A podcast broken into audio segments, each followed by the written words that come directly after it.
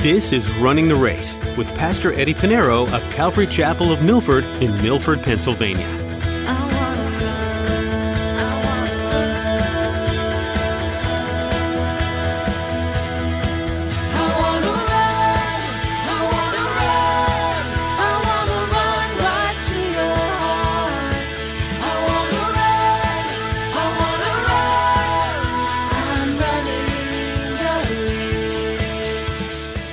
First thing first. Do not believe every spirit. Okay? That's the first thing. If you're wrong because you didn't believe it, that's okay. It's better than believing it if it was wrong. So he says, Beloved, do not believe every spirit, but test the spirits whether they are of God, because many false prophets have gone out into the world. They're in the church. They're false prophets in the church. And they prophesy things that's not scripture because they like the goosebumps feeling, oh, they want to look spiritual, they want to sound spiritual, they got to give a prophecy. If you listen to a variety of pastors across thousands of churches, you'll realize their messages aren't all the same. Well, today, Pastor Eddie explains that there are many false teachers inside and among churches. They twist, discredit, or ignore Scripture and the Holy Spirit. So, the warning is test everything you hear against the Bible. Don't simply believe everything, test it, and dismiss it if it conflicts or contradicts the Bible it is not of God. Well, let's join Pastor Eddie in the book of 1 Thessalonians chapter 5 as he continues his message, exhortations, blessings, and admonition.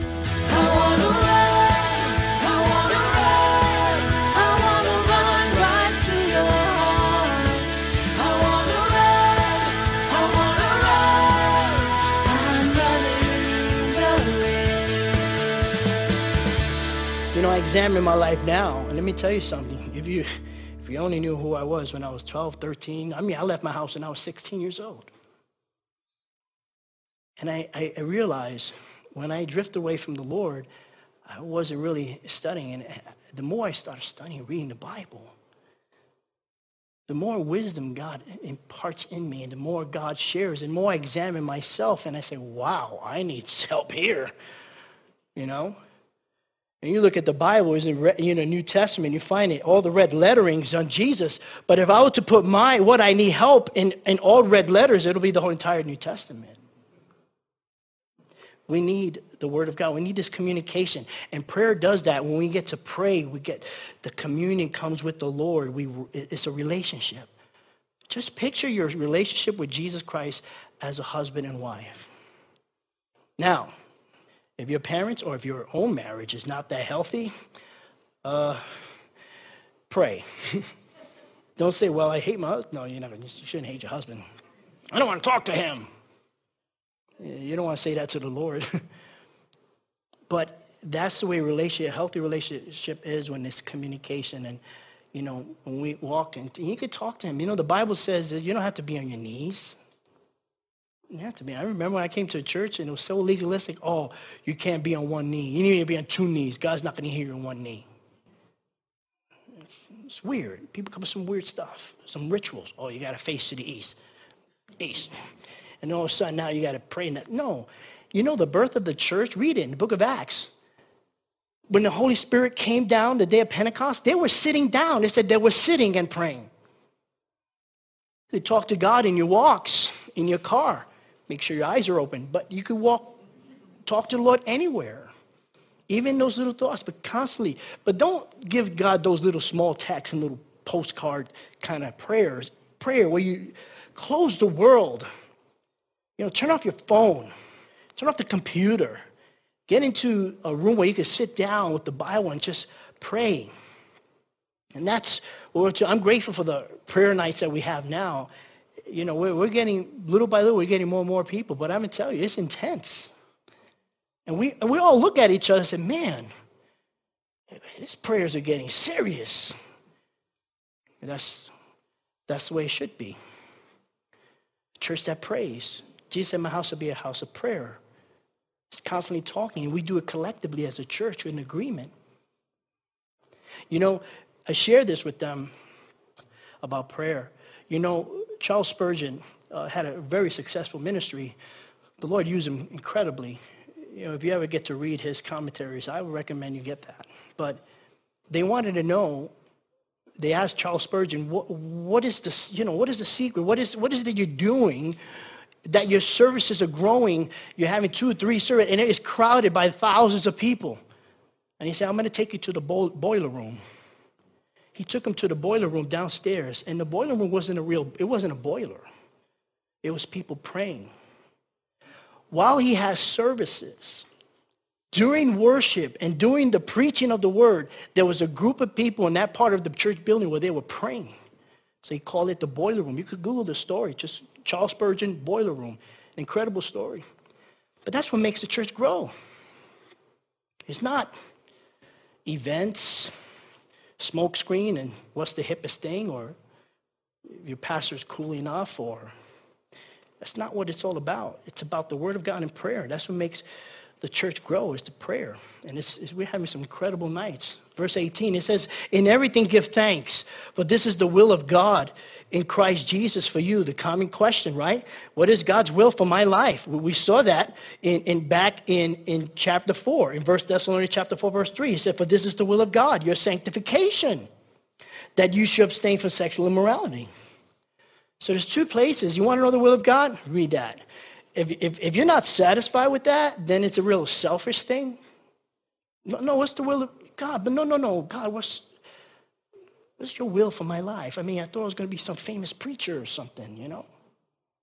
Some Christian artist that could tour the world. Is it a fleshly thing? Because the will of God is, you know, to abstain from sexual immorality and also to give thanks. That's the will of God for your life. If you concentrate on these two things, you won't have to ask the question anymore. What's the will of God for my life? Give thanks for everything.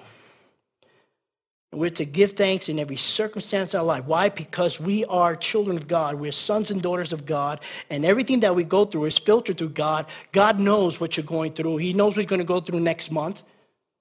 Lord willing, if you're still here next year, he knows what you're going to go through. God would either allow it to happen or make it happen in your life. And if we surrender our lives to Christ, then we, we trust everything, our future, and the circumstances that makes its way in our lives. He sees it all. But when you give thanks, here's the thing. When you give thanks in the midst of trials and tribulation, you, what happens is you, you, you, you draw near to God. And he sees that you have a thankful heart, even in the midst of your trials and tribulation. That's unheard of. That's not normal. When I go through troubles, trials and tribulations, I'm going to thank God. Uh, wait a minute. My first prayer is, Lord, can you help me out of this? No, it's to understand that, you know, God is in control of all things. Romans chapter 8, verse 28. And we know that some of the things, no, no, all things work together for good for those who love God, to those who are called according to his purpose. All things in your life work together for good. It may not seem that at first, but all things will work out for good for those who love the Lord. You love the Lord and you walk according to his purpose, it's going to work out. What happened is we want to see it now. We want to see it solved now. We want, uh, we want a, a remedy right now. But this is the time where God say, okay, let's see what you're going to do at this time. This is what you see. You see dark clouds ahead. You see you're going through trials. What are you going to do? Oh, I'm going to panic, and I'm going to pray that you get me out of this. No, you spend time and, and, and thank God. So, you know, Lord, I'm so grateful. Your house is falling apart. A tree lands uh, on your, your house. Praise the Lord. I wasn't in it. Oh, I'm so, you know, Lord, I am so grateful. That hit my bedroom. I could have been sleeping. Thank you, Lord. It didn't tip over and, and crush the house next door to me, a family who doesn't know you. It gives me an opportunity now to share the gospel. Second Corinthians chapter 4, verse 15, I give it to you in the New Living Translation. All of this is for your benefit. And as God's grace reaches more and more people, there will be great thanksgiving and God will receive more and more glory in the midst of it.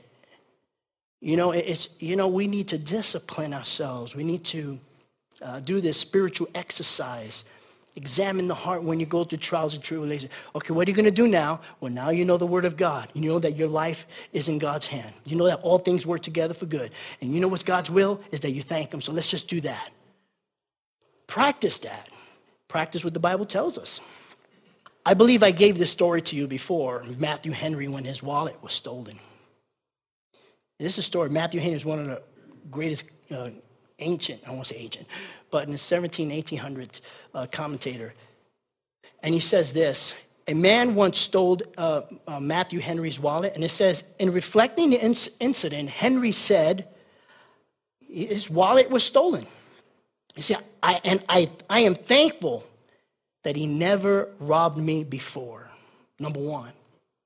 Number two, I am thankful that although he took my wallet, he did not take my life. Number three, Although he took all I had, it wasn't much.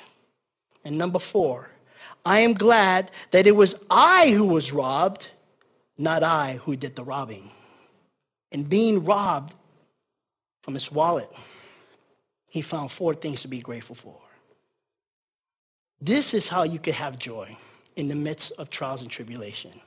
This is how God would be glorified in the midst of trials and tribulation by doing the will of God. In the midst of all this, be thankful in everything. That's the will of God. Verse 19, do not quench the spirit. And Paul, he gives us the imagery of, you know, quenching the spirit because the Holy Spirit in the, in the scriptures referred to as fire. And so he speaks as, as the Holy Spirit. Do not quench the spirit. In other words, when you see a fire, you don't put it out, you know, with water or anything that, that would, that's opposite of fuel. Or you could walk away and deny it fuel. And when Paul is speaking about do not quench the spirit, it's different from the way I was raised. When I went to a Pentecostal church that wasn't really studying the Bible, hyper faith, hyper charismatic, charismaniac kind of deal, hanging from the, from the chandeliers and people, you know, shaking on the floor uncontrollably and, you know, their eyes are closed. As, What's going on? When I was a kid, that scared me. Unbiblical practices. Unbiblical practices. And they would say, no, don't quench the spirit. They use this verse. Don't quench the spirit. It's not the Holy Spirit. Oh, the pastor is on his fifth hour preaching straight. Don't stop the spirit. Don't quench. He's still preaching, but it's five o'clock. It's three o'clock in the morning. Let's go. No, don't quench the spirit. and so they would use that. Don't quench the spirit. But to don't quench the spirit means to resist the influence of the work of the Holy Spirit in our lives when it is the Holy Spirit. One thing you'll find for sure, the Holy Spirit will not contradict itself. It will not contradict the word. So this jumping around, I came from that. It's not biblical. And this is how you, this is, this is the best way to find out. First of all, no one in the Bible, you know, was, you know, acting like they were drunk, dancing or whatever. Slain in the spirit is unbiblical. You won't find that in the Bible. You won't find anybody was slain in the spirit. You won't even find the word slain in the spirit. The, slain in the, you won't find that phrase in the Bible. Not even close. One thing I always say, you have four gospels, Matthew, Mark, Luke, and John. Jesus set the example in Matthew, Mark, Luke, and John. If Jesus didn't do it, you shouldn't do it. If Jesus didn't shake uncontrollably, you shouldn't do it.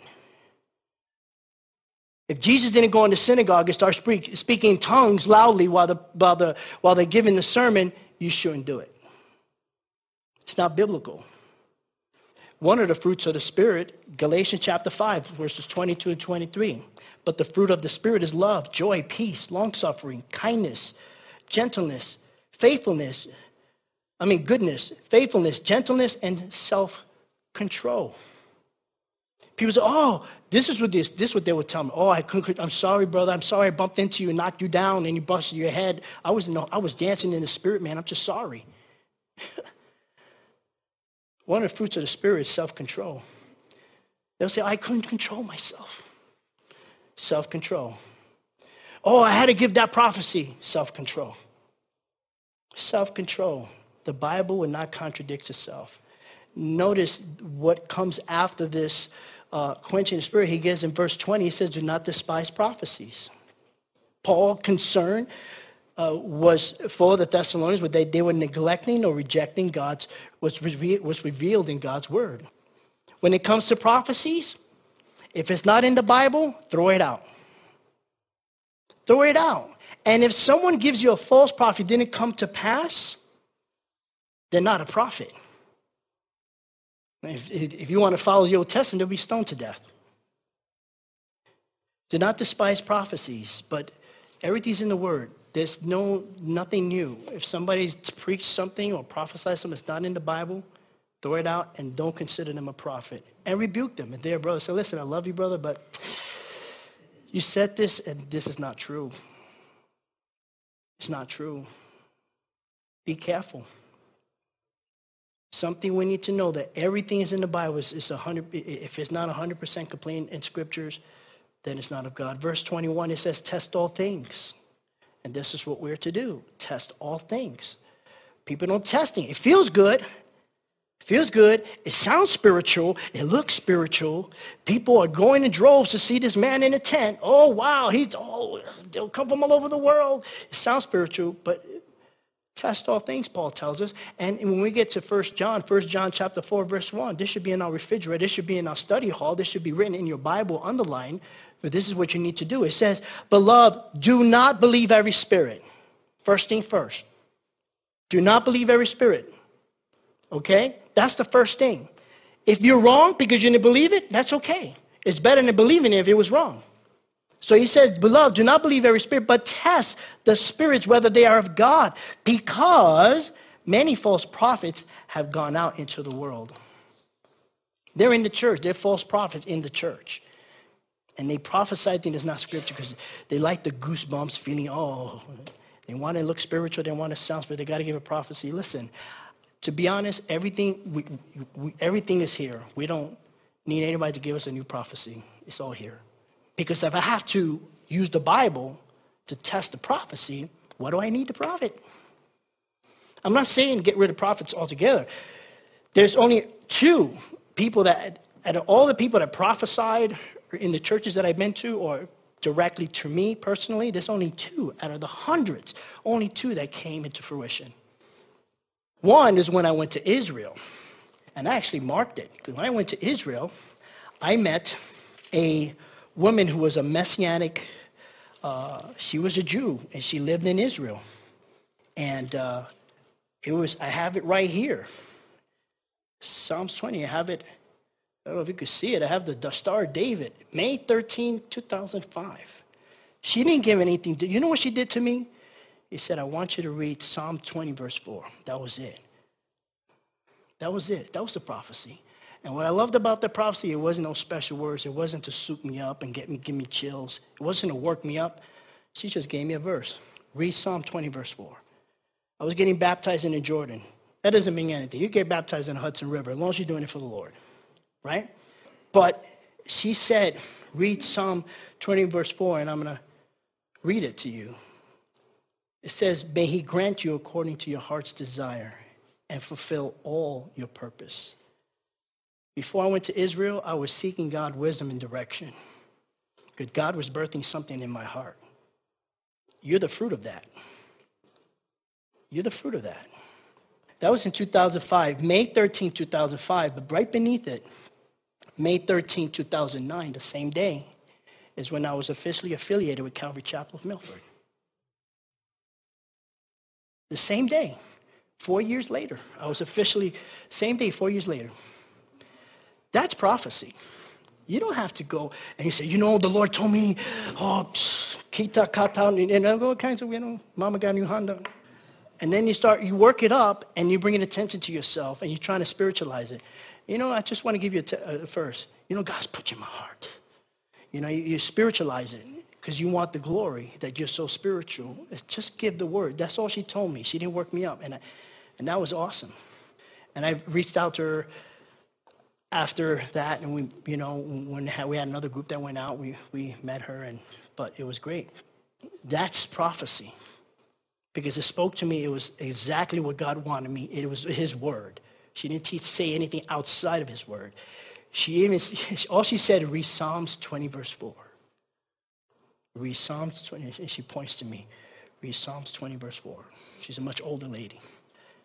And that's prophecy right there. So be careful. Do not despise, but test all things. He said, verse 29, test all things. Hold fast to what is good. After you evaluate what, what they have said or what's in front of you, you examine it. Whether someone in the church or another Christian, you examine it to see, okay, let's line this up with Scripture. Be a student of the Word. Study. Don't just believe right off the top what somebody tells you. Just study it. Read it. Search the Scripture. See if it's so.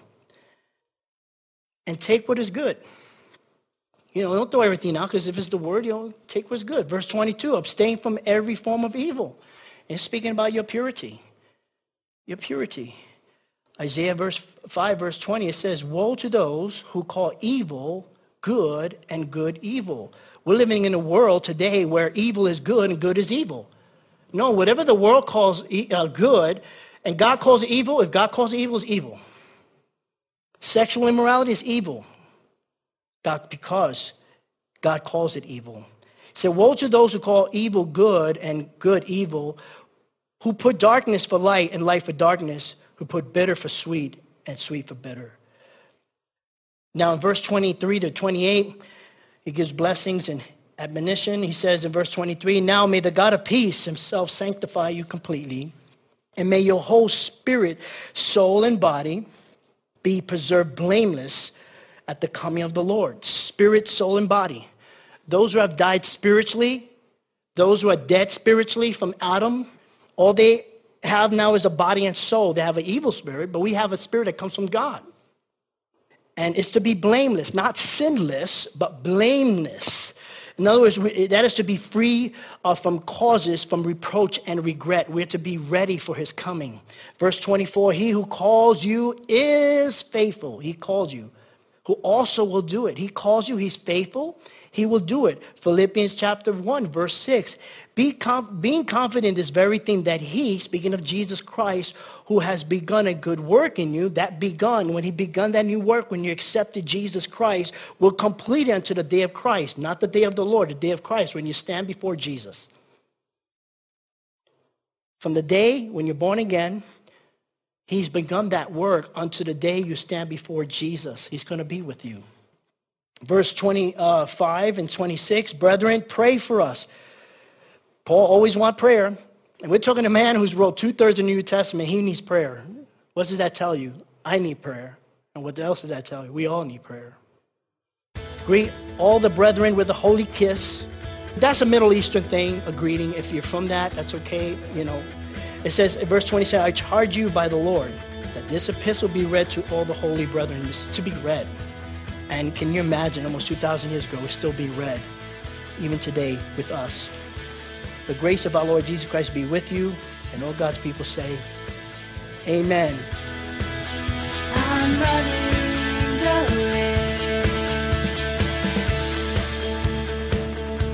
Pastor Eddie Pinero has been digging into the book of 1 Thessalonians with us here on Running the Race. There's much more to learn from this New Testament letter, but our time has come to an end for today. Before we go, we'd like to invite you to visit our website to hear more messages from Pastor Eddie. Head over to runningtheraceradio.com.